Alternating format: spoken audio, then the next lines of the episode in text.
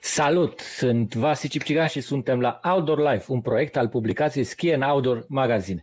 În această seară nu ratați emisiunea pentru că avem ceva extraordinar. Avem trei invitate care, credeți-mă, în probe a fost un house, bineînțeles, un house organizat de Sorin și colegii mei din spate, Ada, Andy, Alexandra, Bianca. Așa că haideți să începem outdoor live din această seară. S-a întunecat afară, ne-am adunat cu toții în fața laptopului, calculatorului, televizorului, suntem live pe Facebook, aștept întrebările voastre, așteptăm comentariile voastre, avem cele trei rubricuțe, avem cronică, avem spicuit citit din uh, site-ul nostru și din revista noastră și avem Ava Cronica. Dar haideți să începem cu cronica.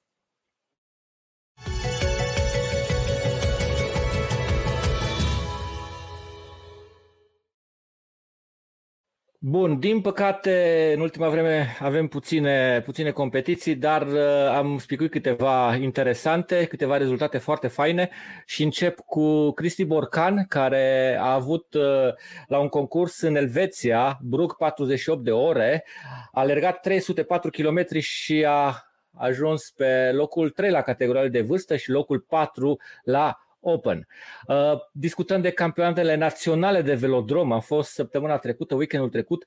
L-am urmărit pe fostul nostru invitat, pe Edi Grosu, campionul național al nostru la ciclism. A câștigat șapte medalii, două de aur, două de argint și trei de bronz. A mai urcat pe prima treaptă a podiumului, a urcat și Denisa Toader, Adriana Ceaușescu, Norbert Sabo, Daniel Crista, Stancu Maria și Dobrin Ioan. Tot weekendul trecut a fost campionatul european, am emoții, Master Proba de șosea de la Madeira. Am uh, reușit să câștigăm prin fetele noastre aur la ștafetă. Simona Elena Slodaru, Mirela Luciana Albu și Olena Alexandru au făcut parte din echipa de aur a României. Am luat un bronz la 10 km prin Simona Elena Slodaru, Angelica Damoc și Gloria Suciu. Așa că avem multe medalii weekendul trecut, avem multe competiții faine. Am zis înainte că au fost puține competiții, dar da, uh, am emoții. De ce am emoții? Pentru că datorită invitatelor mele, în primul rând, pentru că le cunosc, le cunosc din 2008. Împreună am fost uh, într-o expediție montană, pentru mine a fost pentru prima dată la peste 7000 de metri, am fost în Kazakhstan am, am, am încercat ascensiunea vârfului Khan Tengri din Kazakhstan și da, a fost o treabă foarte faină pentru că din cei nouă care am mers acolo, uh, fetele au avut cele mai, multe, cele mai bune rezultate, toate, toate au ajuns pe vârf și hai să le las pe ele să le cunoașteți. Dragilor, bună seara și bine ne-am revăzut! Salut! Bună, Bună seara! Salut! Așa, așa, zgomot, fai. Uh, uite, uh, eu cu invitații mei uh, am la început emisiunii câteva minute în care fiecare dintre ei se prezintă și aș vrea să încep cu Catrinel. Câteva Super, cuvinte despre tine, Catrinel. În seara asta. Uh, salut! Uh, mă numesc Catrinel Enache. Sunt, uh, nici nu știu, ghid montan, instructor la Asociația Ghizilor Montani din România la cursurile de ghizi de acolo, sunt uh, antrenor de cățărat, uh, am o sală de bouldering în București, deci mă ocup și cu partea asta și cam atât despre mine. Ok, hai să dăm cuvântul doamnei Felicia.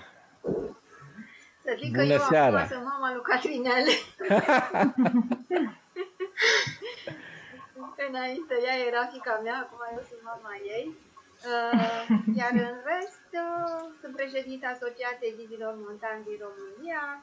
Îmi place foarte mult alpinism, mersul pe munte, de fapt, sub orice formă, indiferent uh, că e vorba de schi sau de drumaitie sau de alpinism.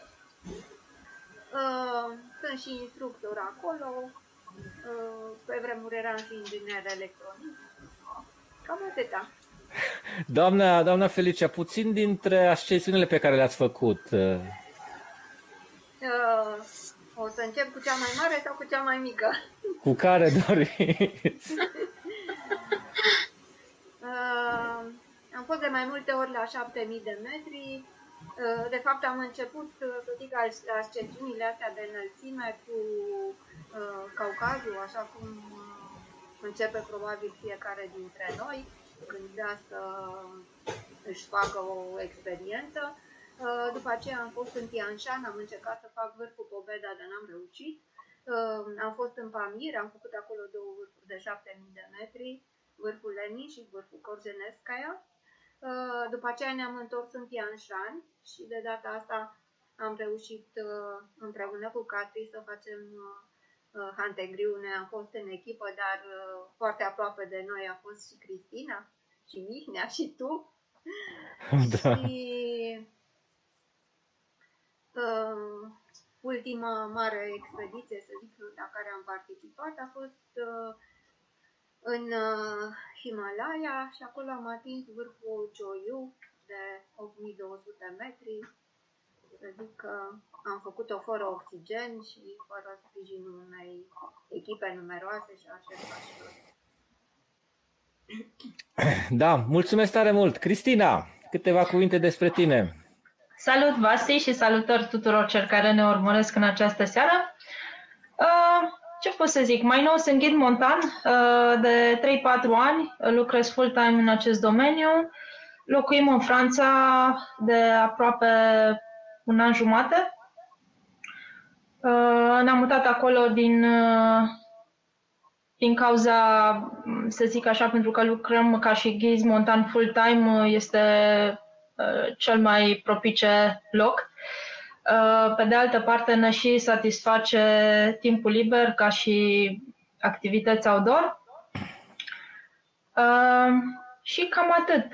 În această seară probabil o să avem ocazia să discutăm mai mult despre meseria de, de ghid montan și uh, meseria de ghid montan ca și femeie și uh, vin în calitate de reprezentant al uh, EMGA, uh, asociație pe care o reprezint.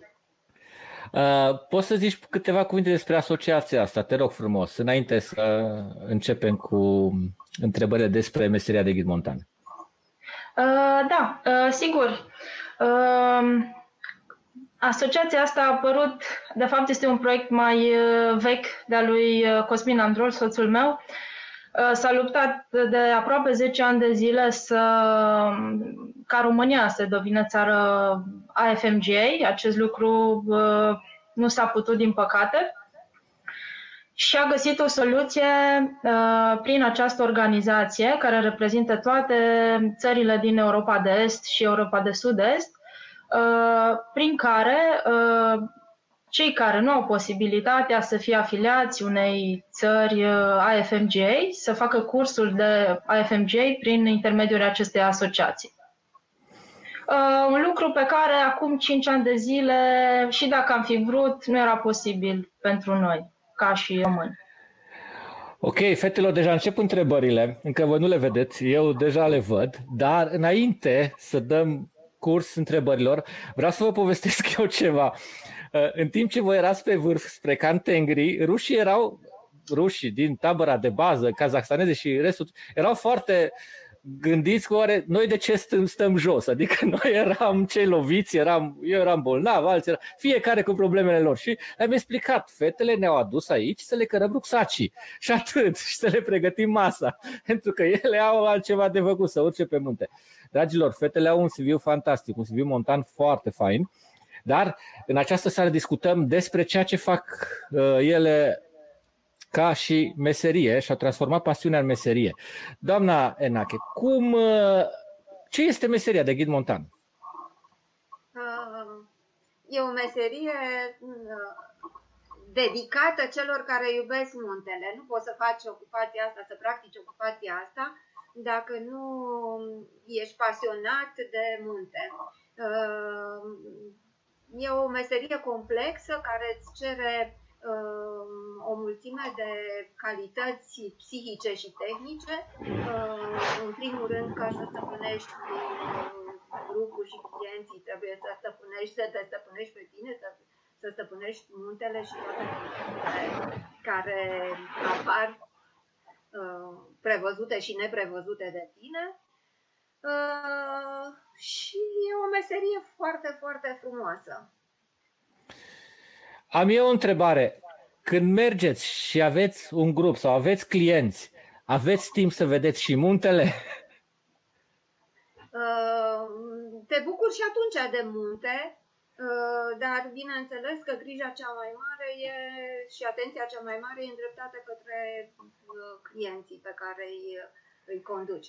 Depinde foarte mult și de nivelul lor și de felul în care văd ei muntele, de experiența lor, cu cât uh, sunt uh, mai uh, buni în domeniu, cu atâta grija ta și implicarea, adică nu implicarea, dar uh, uh, uh, timpul pe care îl acorzi uh, lor este mai, mai mic și te, ai timp să te bucuri mai mult de multe.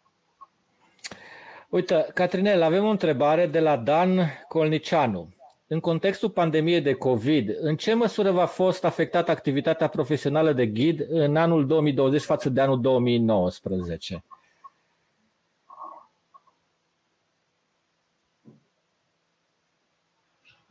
Uh... Da, pentru că ei uh, în uh, în Franța probabil au mai mulți uh, clienți din, din Europa. În România vorbim mai mult despre români, să zicem, și despre cei care vin în România și, într-adevăr, activitatea noastră a fost uh, mult mai scăzută anul, anul ăsta. Adică s-a văzut când mergem pe munte, vedeai um, o grămadă de oameni care mișună pe munte, dar, na, normal, fără, în România sunt, lumea merge mai degrabă fără, fără ghizi. Um, deci aș putea să spun că pentru noi, din punct de vedere al uh, ghidului montan, a fost, um, a fost mai scăzută activitatea. Din punct de vedere al cursurilor de ghizi, Um, să zicem că nu am avut uh, mari, o mare diferență între anul uh, 2019 și 2020.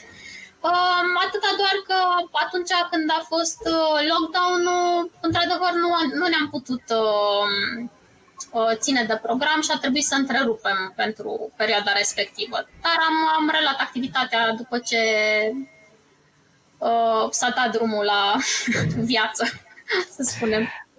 Uh, și ați început cursurile în această toamnă, nu? Un nou ciclu. Da, am început, uh, am, am început deja în toamnă cursurile uh, AGMR, într-adevăr. Uh, n-am terminat încă uh, cursul început anul trecut, deci încă suntem, uh, suntem în derulare cu două cursuri, cel, cel de anul ăsta și cel de anul trecut. Asta este ceva nou pentru, pentru noi. O să facem Cristi... față, stați liniștiți. Da, Cristina, cum a fost în Franța da. anul acesta? Cred că a fost puțin mai bine decât în România. Uh, din păcate, când a fost lockdown, nu cred că a fost la fel pentru toată lumea. Uh, din fericire pentru noi, am avut o subvenție de la stratul francez, fiind înregistrați uh, acolo cu, pe partea de business.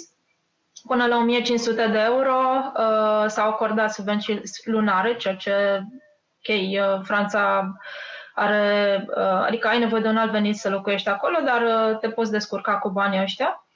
Iar în momentul în care s-au deschis granițele, asta fiind la sfârșit de iunie, am putut deja să lucrez, am profitat din plin de lunile iulie și august-septembrie, nu, știam, nu știind ce va urma, am lucrat aproape în fiecare zi am fost un caz fericit totuși pentru că um, activitatea de ghidat uh, a fost redusă undeva la 50%. Deci au fost totuși mulți ghizi care, care nu au avut așa de multe muncă. Dar uh, am lucrat o, cam 80% din sezonul de, de vară de ghidat, am reușit să lucrez, ceea ce a fost, a fost de bine. Dragilor, suntem live. Dacă apar probleme tehnice, să știți că le rezolvăm foarte repede și o să se audă și bine și o să auzim și noi foarte bine. Vă aștept cu întrebări, cu comentarii și uite, uh, vreau să o întreb pe doamna Felicia cum, uh, ca femeie, în alpinism și apoi în, în meseria de ghid montan. Cum, cum a fost? Cum a fost? Cum, vă, cum simțiți ca, ca femeie, să zicem așa, să zicem într-o lume în care bărbații sunt cei mai mulți și din, din păcate zic eu, pentru că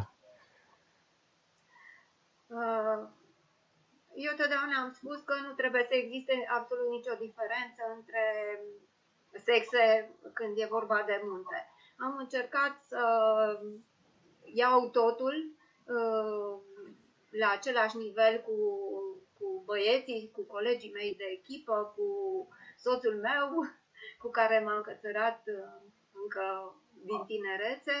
Uh, deci, dacă vrei să faci meseria asta, atunci fă ca un bărbat, zic eu. Și când mergi pe munte, la fel. Nu consider că trebuie să existe o diferență între, între ceea ce face o femeie și ceea ce face un bărbat.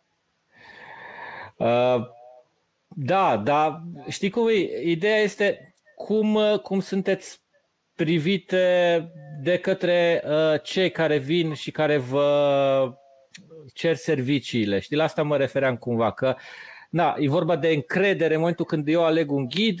Uh, mă uit în primul rând uh, ca, ca și încredere la el, să știu că poate să facă față la toate problemele care apar, uh, care apar pe munte. E adevărat, uh, Vasi, e adevărat ce spui tu și am simțit și eu uh, câteodată neîncrederea asta, poate în prima fază, până um, am uh, făcut clienții să mă cunoască și să vadă dincolo de aspectul ăsta. Da, da.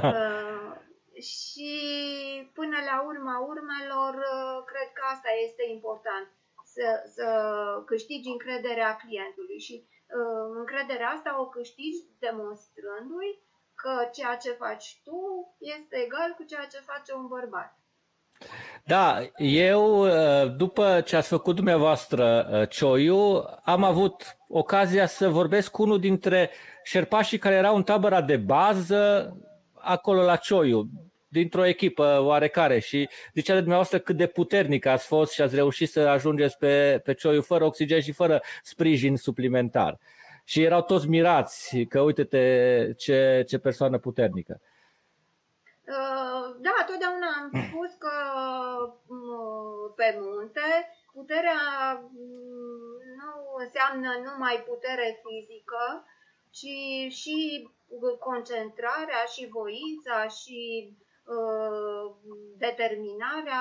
Deci, să zic, jumătate este rezistență și forță fizică și jumătate vine din partea superioară. Da. Uh, Catrinel, uite, te întreabă Florin de Răbuț, care ne urmărește, cred că de la început, la fiecare emisiune, uh, dacă nu sună ciudată titulatura de client. Eu am folosit titulatura asta pentru că știu că se folosește titulatura client. De ce o folosim sau dacă Uh, e ciudat cum sună. Folosiți altă titulatură oamenilor care vă, vă solicită serviciile? Mm, noi de obicei așa, așa le spunem, așa, așa îi cunoaștem, drept clienți. uh, nici nu știu cum am putea să-i numim altfel. Nu prea putem să-i numim turiști, nu? Adică niște turiști nu și-au neapărat un ghid uh, care să-i îndrume, nici nu, m-am gândit, nu mi-am pus niciodată problema asta. Chiar am citit și eu întrebarea și am stat un pic pe gânduri uh, ce să răspund și nu n-am, n-am găsit încă răspunsul potrivit, cred, pentru asta. Da, deci sunt oameni care solicită niște servicii și care plătesc pentru aceste servicii. Dacă după aceea devin prieteni sau cunoștințe sau mai solicită serviciile mai încolo, deja e altă poveste. Dar pentru început, cei care solicită aceste servicii și plătesc pentru ele, cred că putem să-i numim uh, clienți, nu? Așa consider și eu. Sună firesc, cumva. Da, și referitor la asta, cum, uh, cum alege un turist un ghid montan cu care să lucreze? Se uită pe CV-urile voastre, vă contactează, vă urmăresc? Uh, sunt foarte curios. La... Um, cred că cel mai mult contează um, recomandările. în primul rând. Uh, sunt uh, poate mai puțini uh, clienți care se interesează de tine ca om și ca, nu știu, CV pe care l-ai în spate. Foarte mulți te aleg după recomandările pe care le au de la prieteni sau de la cunoscuți sau chestii de genul ăsta mai degrabă decât uh, să se intereseze ei în mod deosebit uh, ce ai făcut tu, cam uh, ce ești în stare să faci, ce ture ai mai avut, în funcție de treaba asta, aș spune. Și bine, bineînțeles, uh, și în funcție de ce își doresc ei să facă. Pentru că dacă își doresc o tură mai tehnică, atunci e clar că um, cel puțin în România se micșorează cumva um, arealul ghizilor. Cred că și asta contează. Cristina, tu lucrezi printre cei mai buni ghizi montani, să zicem așa, printre cei mai buni ghizi montani din, din Europa, pentru că cred că Chamonix e un fel de meca în perioada de, de în sezon al ghizilor, al alpiniștilor, al uh, turiștilor montani. Uh, cum, cum, cum aleg turiștii acolo? Cum, uh, cum te aleg? Adică cum se face chestia asta în Franța? Da, uh, la început a fost puțin mai greu să, să-ți faci o clientelă pentru că trebuie să încep de undeva. Uh, am început să lucrez cu câteva companii locale, uh, printre cele mai bune. De asemenea, am avut noroc pentru că sezonul de iarnă din Europa lucram în Noua Zeelandă pentru niște companii locale acolo, iar am păstrat o relație foarte bună cu clienții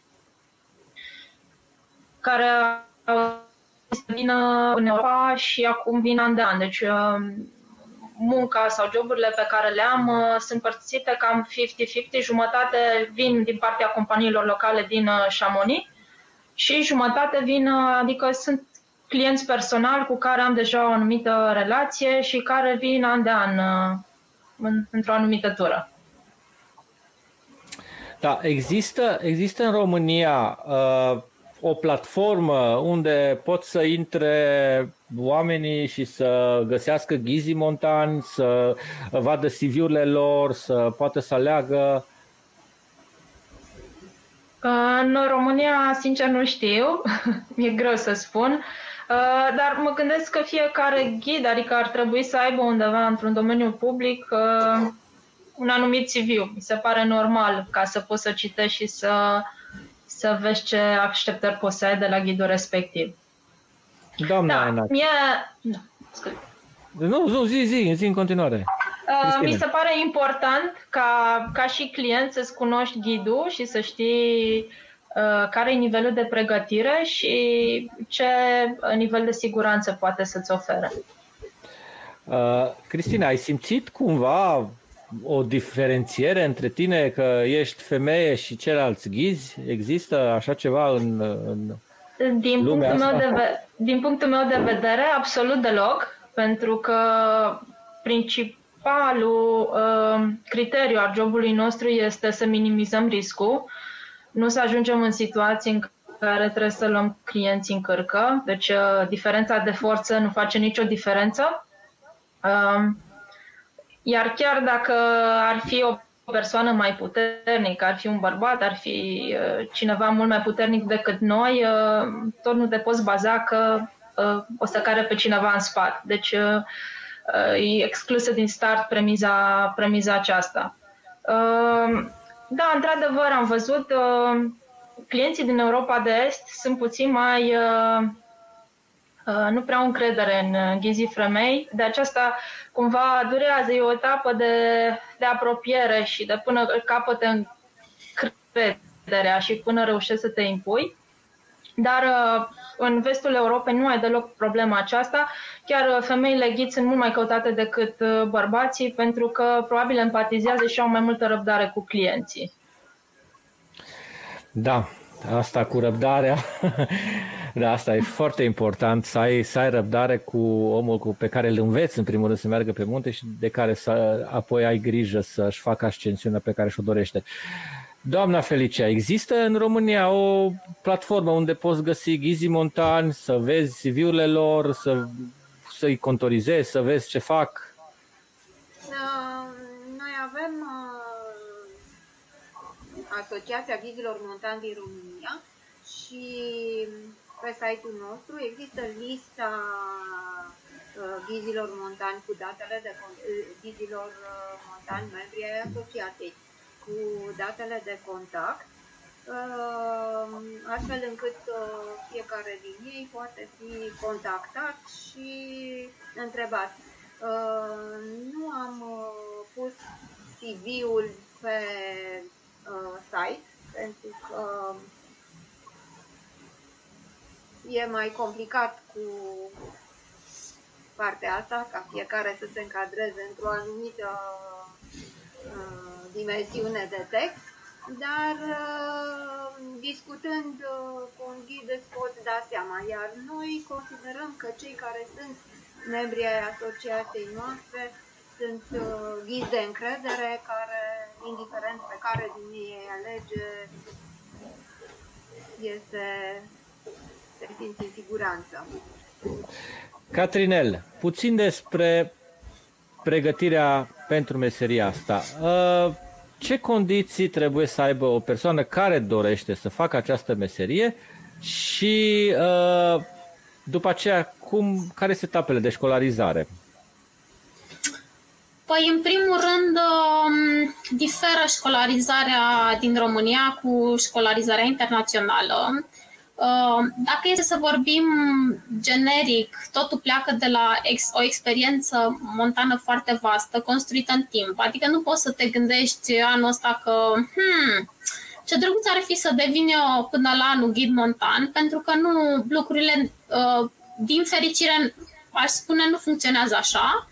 Uh, e un, o experiență pe care ți-o construiești de-a lungul vieții și la un moment dat te hotărăști, ok, uite, sunt bun la treaba asta, hai să materializez prin a deveni ghid montan. Eu așa văd uh, că funcționează cel mai bine lucrurile. Uh, pe urmă, da, vine școala uh, de ghizi care te, te îndrumă din punct de vedere tehnic și te, nu știu, îți perfecționează um, partea asta de cum să te comporți cu clienții, uh, managementul riscului uh, și așa mai departe, dar nu-ți poate umple toate golurile pe care, pe care le ai din punct de vedere al experienței și din punct de vedere tehnic. Și atunci e clar că tu trebuie să ai um, un background foarte, foarte bun înainte. Acum, ceea ce se cere în România este mult mai puțin decât ceea ce se cere în, uh, în afară pentru meseria de ghid montan.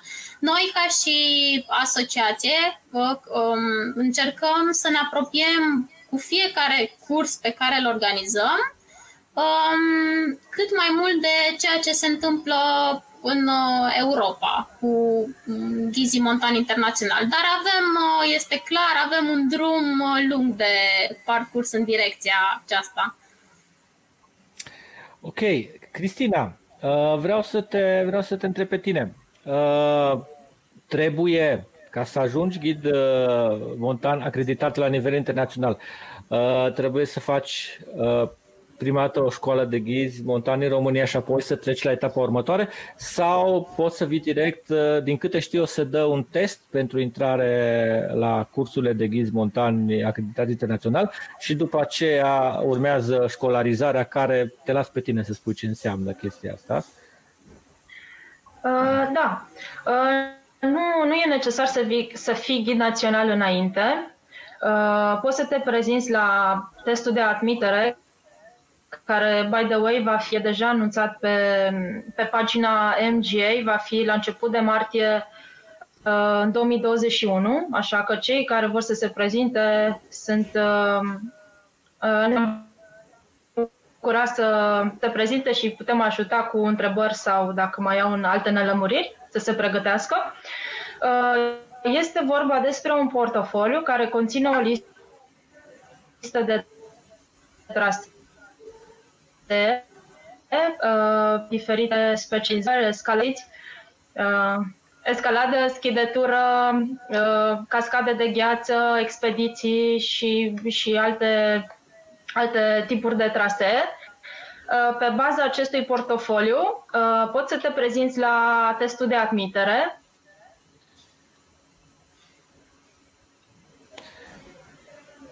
O secundă, cred că internetul Cristinei lasă puțin de dorit, dar până când se rezolvă problema cu Cristina, Hai să facem o mică pauză, gândiți-vă la întrebări, gândiți-vă la comentarii și eu o să vă prezint rubricuța de, să spunem așa, citește.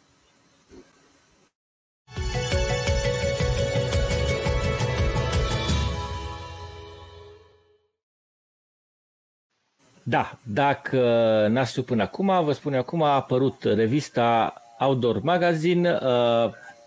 Este revista noastră, vă așteaptă la Imedio, vă așteaptă la magazine de specialitate și avem super articole și având în vedere că vorbim cu trei Montan, vorbim cu trei alpiniste, aș dori să vă aduc în față articolul scris de Vlad Căpușan, Lecții de smerenie și simplitate învățată pe munte, în care Vlad ne povestește puțin despre el și despre ceea ce simte el când merge pe munte și chiar aș dori să vă citesc o mică, mică frază care mi-a plăcut mie foarte mult din articol. Uh, citez. Deși aducătoare de satisfacții și împliniri, explorarea și alpinismul înseamnă de multe ori suferință și riscuri asumate, pe care uneori le poți evalua, iar alteori nu. În repetate rânduri am simțit că trișez când mi-am asumat riscuri doar cu scopul de a căuta semnificație și apreciere.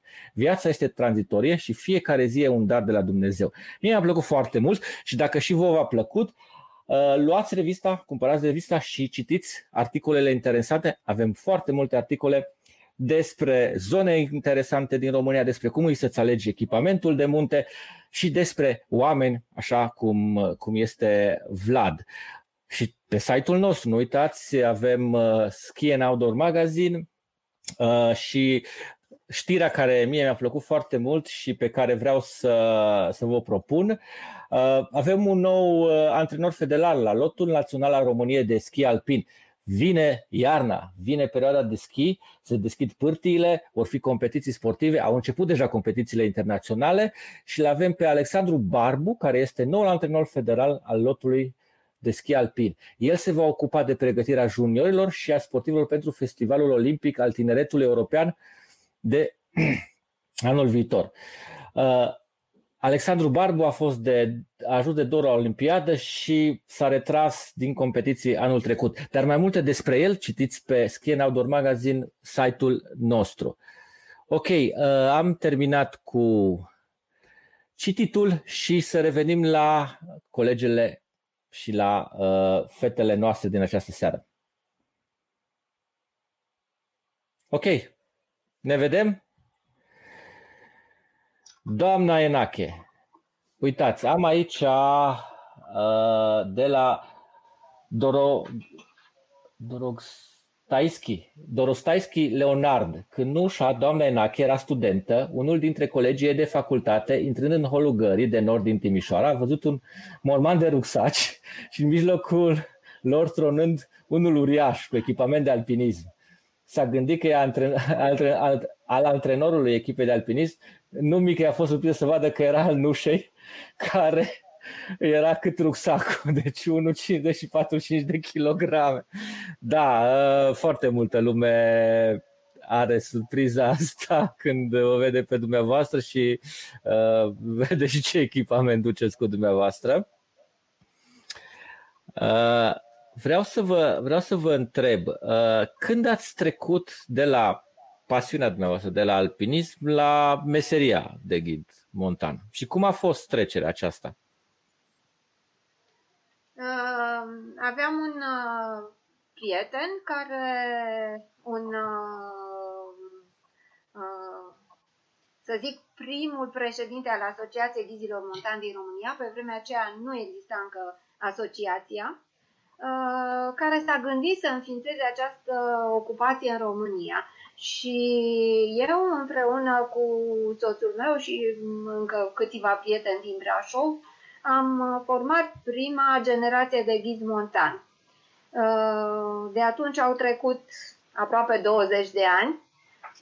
Între timp, lucrurile s-au dezvoltat și eu spun că încet, încet o să reușim să ne integrăm și noi și din punctul ăsta de vedere în Europa, cum încercăm să facem și cu celelalte ocupații sau meserii.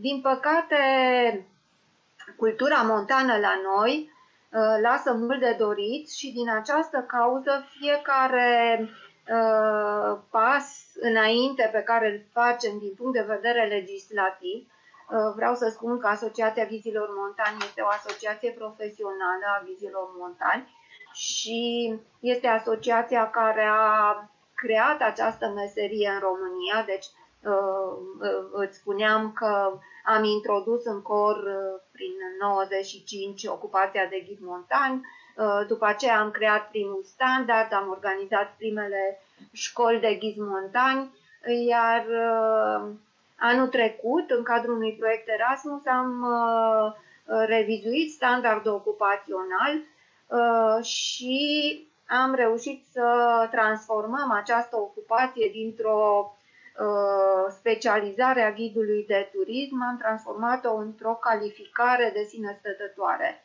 Asta înseamnă că cursurile pe care le organizăm acum au uh, un număr mult mai mare de ore, deci pregătirea celor care vor termina cursurile noastre va fi mult mai temeinică și încet, încet sperăm să învățăm oamenii din jurul nostru că lucrurile trebuie făcute cu răspundere și cu pasiune, în așa fel încât uh, să nu mai spunem că în România e altfel decât în Europa. Trebuie să fie așa cum n-ar trebui să existe în această ocupație diferență între ghiz femei și ghiz bărbați, n-ar trebui să existe nici diferență între ghiz român și ghiz din alte țări. Da, eu nu. Uh, eu cred că, cum zicea și Cristina, cred că diferența între ghid femei și ghid bărbați e numai la nivelul unor mentalități, să zicem, uh, na, puțin, puțin uitate de mulți dintre noi. Uh, Catri, sunt clienți la cursurile de ghizi? Sunt oameni care își doresc să devină ghizi montani în România? Da, sunt. Um, observăm cu, cu plăcere că sunt din ce în ce mai mulți oameni care um, vin în primul rând uh, nu să obțină hârtia, deci hârtia asta, uh, atestatul de ghid montan pentru ei uh, este o, o chestiune secundară, ci în primul rând vor să se dezvolte ei personal, și să fie mai buni uh, în domeniu și pe urmă uh, își doresc într-adevăr să obțină normal uh, și hârtia și să devină, să devină ghiz montani.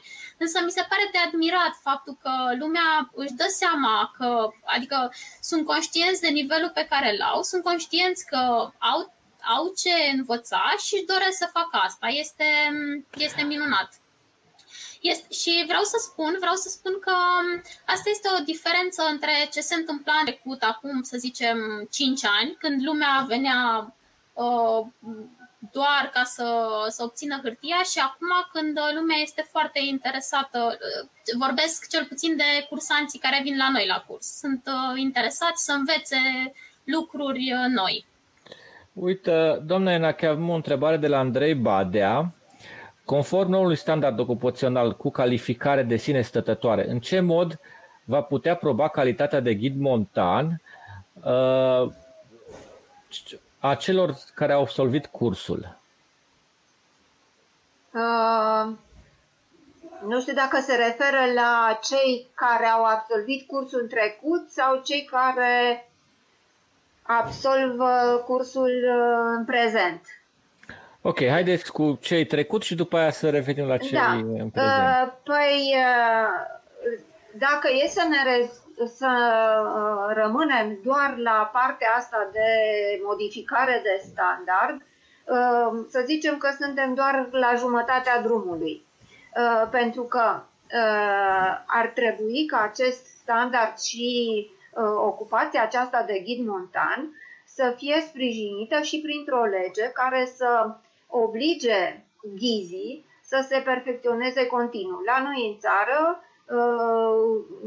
până în prezent, un ghid montan, odată ce a terminat, ce a finalizat cursul, primește de la Ministerul Turismului un atestat care este valabil pe viață și nu mai are nevoie de nici o perfecționare ulterioară, de o dezvoltare profesională, așa cum se întâmplă în alte părți. Din această cauză, asociația noastră susține că este nevoie și de un cadru legislativ care să oblige ghizii montani să uh, periodic să participe la cursuri care să le uh, dezvolte uh, capacitățile, atât din punct de vedere tehnic cât și teoretic. Lucrul acesta, în prezent, din păcate, nu poate fi urmărit. Noi, ca asociație, încercăm să menținem la cursurile pe care le facem un uh, standard cât mai ridicat. Uh, este o luptă, să zic aici, pentru că încercând să ridici nivelul de pregătire, uh, cursanții nu vin pentru că se gândesc ce rost are să dau atâția bani, să-mi pierd atâta timp și în final să nu obțin calitatea de ghid montan, când pot să mă duc la o altă școală care uh, pe bani mult mai puțini și fără niciun efort îmi dă aceeași hârtie. Uh, din această cauză consider că o lege care să uh, stabilească o comisie națională care să evalueze ghizii montani, indiferent de școala pe care urmează, este un mod de a Uh, uniformiza nivelul de pregătire a ghizilor la nivel național. Atâta timp cât fiecare școală își va stabili singură nivelul de pregătire, nu știu cum s-ar putea face lucrul acesta. Ok, uite, Andrei a revenit și a spus că Uh, mă refer strict la viitorii ghizi formați pe noul cod COR. Uh, așa cum cunoaște ghidul montan ca specializarea ghidului de turism, este ușor de verificat în bazele de date ale Ministerului Turismului. Cum se vor verifica ghizii montan direct calificați? Cred că în baza dumneavoastră de date, nu? Mă gândesc că. Păi, așa cum v-am spus, noi încercăm să să menținem acest standard cât mai sus și avem niște probe pe care uh, Uh, ghizii noștri trebuie să le treacă, adică cursanții noștri trebuie să le treacă ca să absolve uh, cursurile, dar asta nu înseamnă că toți ghizii montani de la uh, care absolv, cur, absolv cursurile de uh, calificare la alți formatori uh, pot avea același nivel. Cred că e funcție de nivelul, adică de cerințele formatorului. V-am spus, atâta timp cât nu vor exista niște examene naționale sau o comisie de valoare națională care să stabilească un nivel uniform de, de verificare a ghizilor la finalizarea cursurilor, cred că vor exista diferențe, în continuare vor exista diferențe. Catri tot ridică două degete, zi Catri. Um, cred că Andrei întreabă de fapt cum pot fi verificați uh, ghizii montani uh, care au obținut atestatul de ghid da. montan. Uh, pentru că scrie acolo că uh, până acum erau în bazele de date de la Ministerul Turismului și întrebarea era, cred, în ce baze de date vor fi de acum încolo uh, ghizii calificați. Da. Dacă poți să răspunzi zi, zi, zi, uh, da. la întrebarea asta. Ah, eu nu tu. știu. Da. Uh, eu nu știu. În aceeași, în același uh, uh, în aceeași direcție pe care o spuneam înainte. Uh, această lege care ar trebui să existe și în care ar trebui să fie statutată ocupația de ghid montan, trebuie să Uh, conțină și obligativitatea de a uh, uh, exista un for de reglementare a ocupației, iar acest for ar trebui să țină actualizată și baza de date cu uh, ghizii montani care uh, uh, termină cursurile de calificare, deci care sunt calificați. Ideea este că cei care s-au calificat la asociația dumneavoastră există în bază de data asociației, da. găsesc da. acolo cu numele și cu atestatele și cu tot, tot, tot. Nu despre asta e vorba. Și probabil și la alte asociații care fac cursuri e asemănătoare. același lucru. Dar același lucrurile lucru. ar trebui să se întâmple la nivel național. Deci ar trebui să existe uh, Deocamdată este la Ministerul Turismului, într-adevăr, dar uh, uh, lucrurile ar trebui să se întâmple la nivel național, să existe un, o autoritate de reglementare care să țină și o bază de date la zi. Cristina, bine ai revenit! Uite, da, am, îmi pare rău. Am, am a, nu nicio problemă. Am două întrebări. Hai să încep cu prima întrebare. Andrei Șerban, uh, zi. Dacă, Vasi, dacă mă poți lăsa să termin ce începusem, e, înainte să, să pice internetul, uh, referitor la curs, la um, examenul de admitere, la entry testul pentru uh, cursul de, de calificare AFMGA, uh, este vorba de, uh, pe partea de escaladă, un nivel minim de 6B+, nu, e, nu este o cerință mare, dacă te antrenezi câțiva ani la escaladă, cred că poți să atingi cu ușurință acest barem. Uh, este o probă de escaladă în bocanci de iarnă de 4 sezoane cu talpă rigidă, 5C+, 6A. Aceste două probe uh, nu e suficient să cați 6B+, trebuie să fie elegant și să nu, adică să cațeri cu ușurință aceste grade. Asta e un criteriu. Uh, e proba de schi, care e puțin mai subiectivă, e în funcție de ce fel de instructor vor fi la, ca și examinator. Um, deci asta nu, nu, nu poate să fie anumite bareme, deci nu uh, e în funcție de, de stilul fiecăruia. Uh, e partea de cățărat pe gheață, care va fi o cascadă de gheață cap de coardă gradul 4, Uh, va fi o parte de ice parkour unde uh, se va folosi o tehnică de cățărare pe gheață clasică, uh, folosirea 10 points, 12 points de la colțari fără a folosi colții principali. E mai mult, vor să vadă cum te miști în teren variat, înghețat, cu un singur piolet clasic și, și colțari clasici. Sper că n-a ratat nimic. Și cam, cam despre asta e vorba. Deci e schi, escaladă, cățărat pe gheață, în principiu. Ok, și dacă mă lași puțin, Cristina, înainte să te da. întreb da. întrebările care le am pregătite pentru tine, să zic așa, în ghilimele, traduc un, pentru cei care nu au experiență în alpinism și în escaladă și în schi, ideea este că trebuie să fii uh, puțin peste mediu, să fii avansat în aceste sporturi, să fii extrem de confortabil pe munte, să ai experiențe în așa fel încât să fii exact. confortabil pe munte și să fii, să, să fii foarte responsabil în ceea ce faci pe munte. Oamenii ăștia care am, am fost prezent la o examinare în cheile Turzii pentru uh, ghizi montane acreditați internațional și am văzut despre ce e vorba. Deci trebuie să fii responsabil, să fii confortabil, să ai experiență suficient de multă în așa fel încât să ți se pară uh, un teren natural de desfășurare a meseriei tale. Cam, cam asta am văzut eu uh, ce s-a întâmplat da. acolo. Uh, gradele care se cer la escaladă nu sunt foarte mari, dar uh, se cere să te miști cu ușurință în, într-un teren facil. Da. Ok. Uite, Andrei Șerban te întreabă pe tine cum a fost să lucrezi în Noua Zeelandă, cum compari experiența de acolo cu Franța?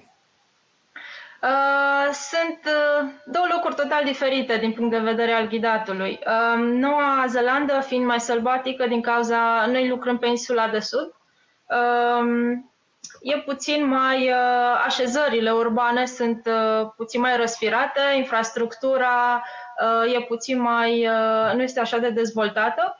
Uh, modul prin care începeam fiecare tură era cu, cu elicopterul, era mai mult, uh, semănau mai mult ca, ca o mini-expediție de 5-8 zile cu, cu clienții.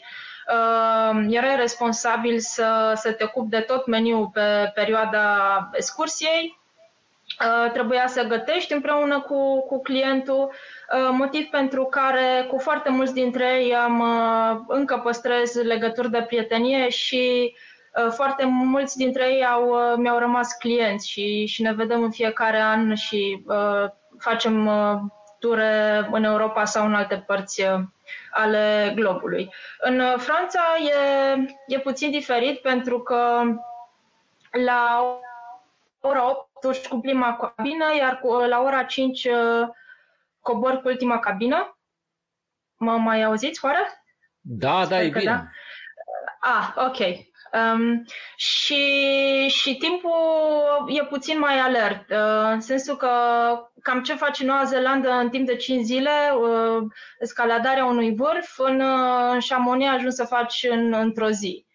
Uh, și atunci totul e mult mai alert. Uh, de asta e și uh, competiția oarecare între ghizii locali sau toată lumea zice că ghizii pleacă primii, pleacă primii pentru că știu de ce, pentru că nu își permită să, să nu ajungă la ultima cabină cu clienții, pentru că următoarea zi sunt probabil încep o nouă ascensiune cu alți clienți și atunci știu exact timpul de care au nevoie să se termine o tură, fără să aibă peripeții suplimentare. Ok, mersi mult. Uh, uite, Catri, Florin Micnea, bună seara. Cum credeți dumneavoastră că va evolua meseria de ghid montan în România? Hmm, e greu de spus. Um, sper că va fi din ce în ce mai bine. Uh, important uh, ar fi să ne implicăm, uh, să fie mai, mai mulți, mai multe persoane implicate sau nu persoane neapărat, asociații și persoane care să se implice în, în treaba asta și în crearea unui spațiu unui mediu legislativ mai bun în România. Noi, din punctul nostru de vedere, bine, când zic noi, mai degrabă doamna Felicia lucrează din greu la treaba asta, noi o mai ajutăm pe aici pe acolo, dar ea face munca cea mai mare. Noi uh, facem tot uh, ce ne stă în uh, putință să creștem nivelul ghizilor care se formează în România, să facem, ne dorim să fie să, să existe o, un for care să examineze uh, toți ghizii uh, formați în România, nu doar uh, noi să fim atenți cu ghizii pe care îi formăm, că este degeaba. Dacă sunt uh, alte 5-6 asociații care formează ghizi pe bandă rulantă și în, uh, în, într-un mod, uh, nu știu, easy going, să-i spunem, ușor de atunci n-am, n-am rezolvat nimic. Ideea ar fi să, să existe un for național care să o evaluare națională, ca la bacalaureat până la urmă. Bacalaureatul este același pentru, pentru toată lumea. Așa ar trebui să fie și la noi. Și vorbea doamna Felicia și de, să zicem așa, o reatestare din, în, într-un anumit uh, timp, adică după 2, 3, 4 ani să participi din nou la un examen, să zicem așa, de reatestare. Ți se pare ok acest, acest lucru? Da, mai ales pentru în România este foarte util pentru ghizii care sunt deja formați și cărora nu poți să le iei uh, atestatul că așa vrei tu. Și atunci niște uh, reevaluări ar uh, cerne puțin, uh, să spunem, uh, uh, ghizii buni de cei mai uh, puțin uh, bine pregătiți. Deci uh, eu zic că e binevenită o reatestare. Da, fetelor, atâtea întrebări aveți că mie îmi rămâne decât să le citesc și voi să răspundeți.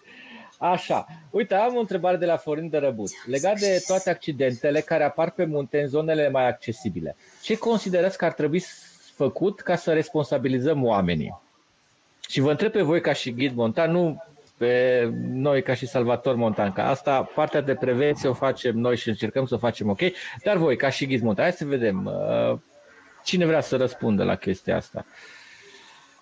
Uh, Vasile, scuze-mă că te întrerup. Aș vrea doar că era vorba de, de partea de reatestare și am lipsit un pic da. din, din schemă. Vreau doar să, să anunț că până la urmă Ghizi AFMJ din România prin MG organizează un CPD. Asta e un curs de formare profesională pentru Ghizi deja existenți în România. Nu e, e vorba doar de împrospătarea cunoștințelor și aducerea la zi cu metodele de, de ghidat a celor care deja sunt ghizi și au un anumit nivel și vor și sunt dornici să învețe mai mult. Uh, e vorba strict legat de uh, măsuri de siguranță și ce ar trebui, adică ce ar trebui și cum să procedeze cu clienții. Și invităm pe toți ghizii să participe, ne-am bucurat să fie număr cât mai mare. Uh, eu cred că toată lumea are ceva de învățat, atât și noi. Unde găsim informațiile astea? Și cum uh, pe, pe site-ul de Facebook sau pe pagina de Facebook a EMGA, cred că este și pe pagina AGMR. Asta o să preluăm și noi atunci. Da. Chiar e foarte, foarte bună informația. Mersi, Cristina. Și, doamna Enache, cum responsabilizăm oamenii? Spuneți, vă rog frumos. Asta e cea mai grea chestie. Adică... Uh, responsabilizăm oamenii conștientizându-i. Uh, cred că este nevoie de mult mai multă educație montană în țara noastră. Uh, din păcate, față de trecut, când existau ultime de lucruri rele în țară, dar mersul pe munte era modul de a scăpa de realitățile zilei de zi, de cotid- vieții cotidiene, ca să zic așa. Uh, din păcate, acum oamenii au lăsat deoparte mersul pe munte, dar observ în ultimul timp, mai ales cu pandemia asta, că oamenii au reînceput să iubească muntele. Merg în număr foarte mare. Din păcate, uh, lucrurile se întâmplă haotic și sunt uh, din cauza aceasta foarte multe accidente. Cred că ați observat și voi, uh, Vasila Salvamon. Da. Uh, la noi, noi avem la asociație două tipuri de cursuri. Cursurile astea de calificare despre care s-a vorbit aici, dar mai avem și un curs de inițiere care încearcă să Uh, dea niște noțiuni de bază celor care participă la cursuri. Mm, deci, um, cum să meargă în siguranță, um, mai puțin uh, uh, din punctul de vedere al ghidului pentru grupul, siguranță pentru grupul pe care îl conduce, mai mult din punctul de vedere personal. Deci, încercăm să Uh, conștientizăm oamenii și să-i facem să uh, perceapă muntele ca, o, ca un loc uh, sau să facem pentru ei muntele un loc mai sigur.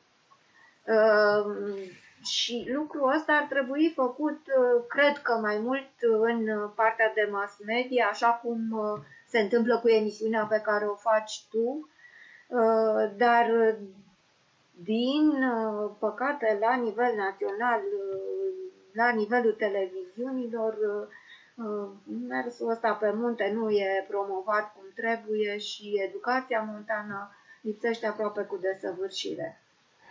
Dragilor, avem foarte multe comentarii. Cred că ați citit și pe chatul nostru. Deci vă rog frumos, dacă aveți timp, după ce se termine emisiunea, pentru că Emisiunea durează, ar trebui să dureze o oră, acum am depășit puțin, dar sunt foarte multe comentarii. Intrați pe pagina noastră de, de Facebook și răspundeți-le oamenilor, pentru că sunt oameni care chiar sunt interesați de ceea ce faceți și cum ne apropiem de sfârșit, cum termină emisiunea. Vreau ca fiecare dintre voi să se gândească la o chestie simpatică, care i s-a întâmplat așa, glumeață, și să o povestească în lumea alpină, în lumea ghizilor montane, o chestie simpatică și să o povestim așa, să terminăm emisiunea într-o, într-o linie așa uh, drăguță și să lăsăm uh, timp oamenilor să, să uite și la comentariile de pe pagina noastră de, de Facebook.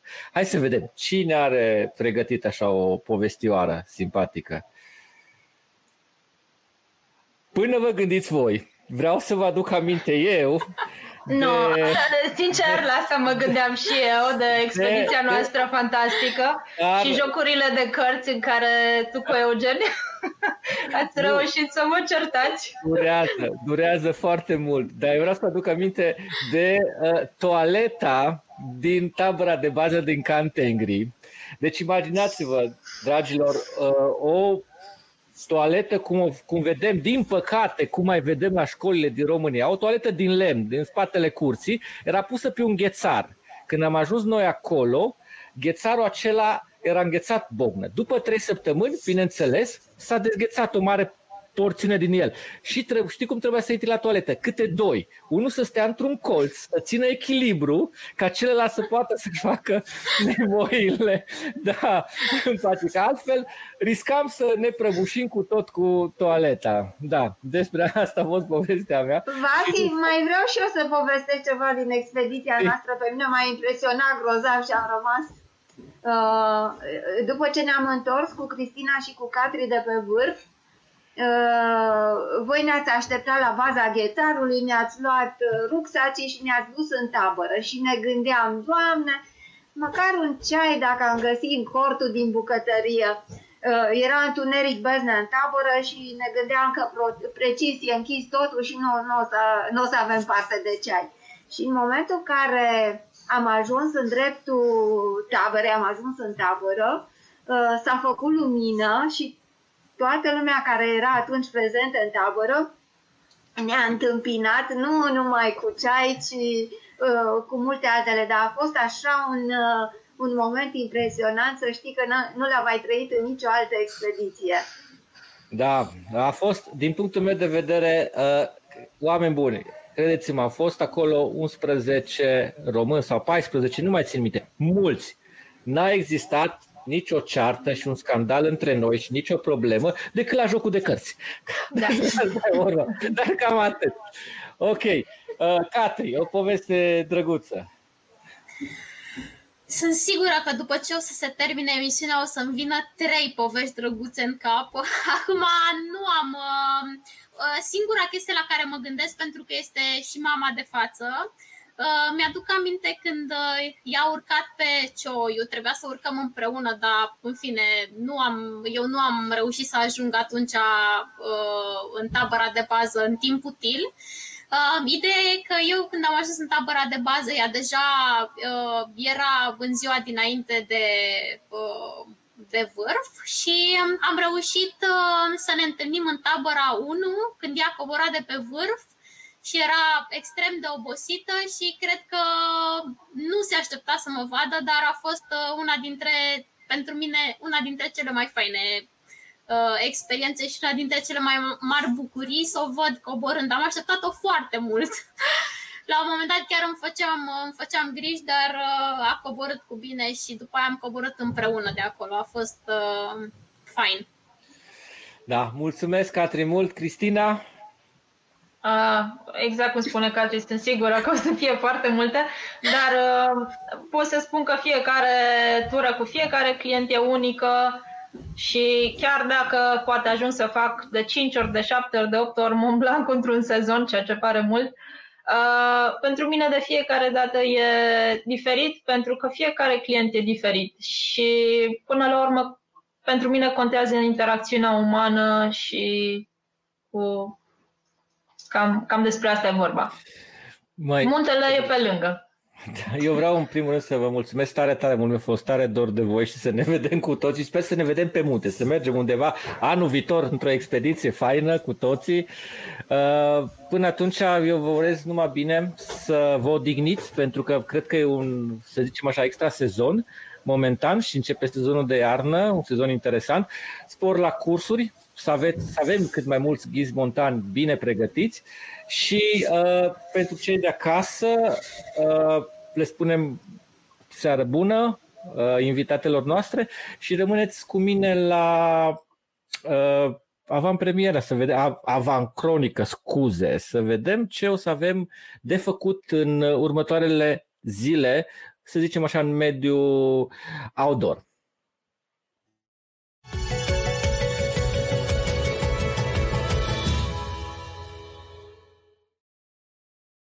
Uh, încep cu ceva uh, cultural. Două săptămâni de filme montane urmează la Transilvania Mountain Festival 2020. Începând cu 3 noiembrie, pasionații de outdoor sunt invitați să se lase inspirați de povești verticale și să urmărească zilnic documentare, scurmetraje și filme artistice de peste tot din lume. Ele vor fi difuzate online, după cum știți, altfel nu se poate, iar cititorii noștri, Screen Outdoor Magazine, beneficiază de reducere. Așa că vă așteptăm pe site-ul nostru, vă așteptăm să cumpărați revista, să beneficiați de reduceri și să participați la Transilvania Mountain Festival 2020. Tot la Cluj, concurs pentru pasionații de escaladă la centrala de escaladă. Ce de acolo vă provoacă la parcurgerea 16 noi trasee amenajate pentru antrenamente și competiții. Autumn Climbing Competition are loc în perioada 2-7 noiembrie, deci mai aveți câteva zile. Nu rămâneți acasă, luați-vă păpucei de cățărat și la escaladă. Și vreau să vă aduc aminte că avem o competiție de alergare o competiție virtuală de alergare, una cu mare tradiție, Wizer Cluj-Napoca Marathon 2020, între 7 și 15 noiembrie. Așa că vă așteptăm să vă înscrieți la Wiz Air Cluj-Napoca Virtual Marathon. Cam atât cu uh, Avancronica. Vreau să vă aduc aminte că încercăm să răspundem la toate comentariile voastre și vă aștept săptămâna viitoare cu un invitat. Rămânem pe aceeași linie a altitudinii și Horea Colibășanu va veni săptămâna viitoare la Outdoor Live și o să ne povestească despre proiectele lui viitoare și despre un proiect de educație extrem de interesant. Vă mulțumesc tare mult, să aveți o seară faină și să ne vedem cu bine pe munte.